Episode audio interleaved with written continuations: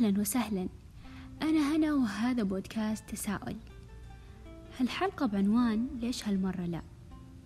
في حياتنا دايما تتكرر علينا جمل زي الحياة مرة واحدة خلينا نجرب وليش لا؟ كلها من أجل المتعة وإننا قد جربنا شيء ممتع بحياتنا وممكن تكون لأجل كسر الخوف. كمان ممكن لأجل إننا نحسن حياتنا للأفضل. مثل قصة إليزابيث في كتاب طعام صلاة حب اللي قررت بيوم وليلة إنها تتخذ تجربة الطلاق وآمنت بفكرة إن الحياة مرة واحدة. ومن بعدها قررت أنها تطلب الطلاق وتواجه كل مساوئه من أجل هالمبدأ وبسبب ليش لا تغيرت حياتها الأفضل. بدأت تتشافى من كثير تراكمات مأساوية بحياتها واستطاعت أنها تلقى الشخص اللي يناسبها وتكمل حياتها جدا سعيدة معه. طب قد تسألنا عن الجانب المأساوي من هالجمل؟ الجانب اللي كانت من أجل هالجمل عشان حياة خالية من حرب حياة خالية من فقر. دائما في البلدان المليانة بالحروب أو البلدان المليانة بالبطالة في فئة يدعوهم بالحراقة. سبب دعوتهم لهم بهالاسم أنهم دائما يحرقون أوراق ثبوتياتهم وجوازات سفرهم. بدافع ما يتم ترحيلهم ورجوعهم لنقطة البداية. يواصلون حرق كل القوانين والأعراف في سبيل لقمة العيش. والأرجح هم استحقوا التسمية. أنهم كل مرة يحرقون أوراقهم يحرقون برفقتها قلوب أمهاتهم يذرون رمادها في عرض البحر.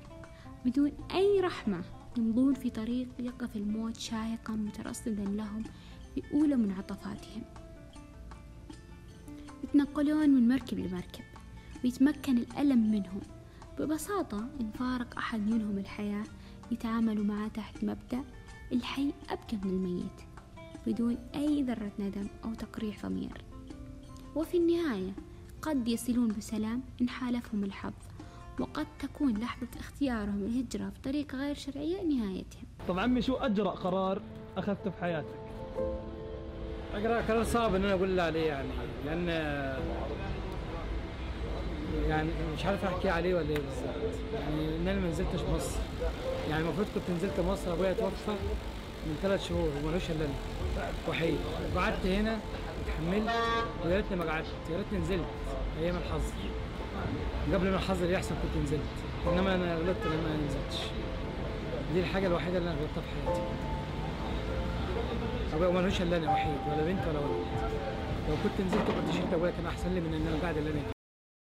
خطوبتي بس. خطوبتي. كان يعني ظروف الحرب و... يعني وكانت ظروف كتير صعبة فبخطوبتي.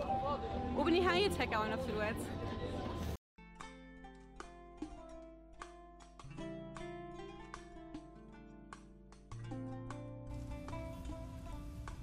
تساؤل هالحلقة.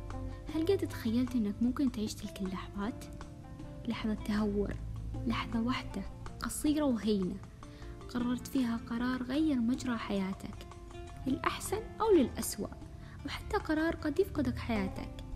لحظة ما في اعتبار لسنها في تعداد حياتك بس حتشعر فيها بكل جوارحك وتعيش معاك دهرك كله. فتحياها ببطء كأن كل حواسك جندت. وتخزن تلك اللحظة في ذاكرتك للأبد. تسترجعها في مستقبلك كأنك تعيشها من جديد. كما قال إبراهيم نصر الله أن أسوأ فكرة خطرت للإنسان أن يكون بطلا في الحرب. هناك ألف مكان آخر يمكن أن يكون فيه بطلا حقيقيا. في نهاية الحلقة أتمنى لكم يوم جدا سعيد.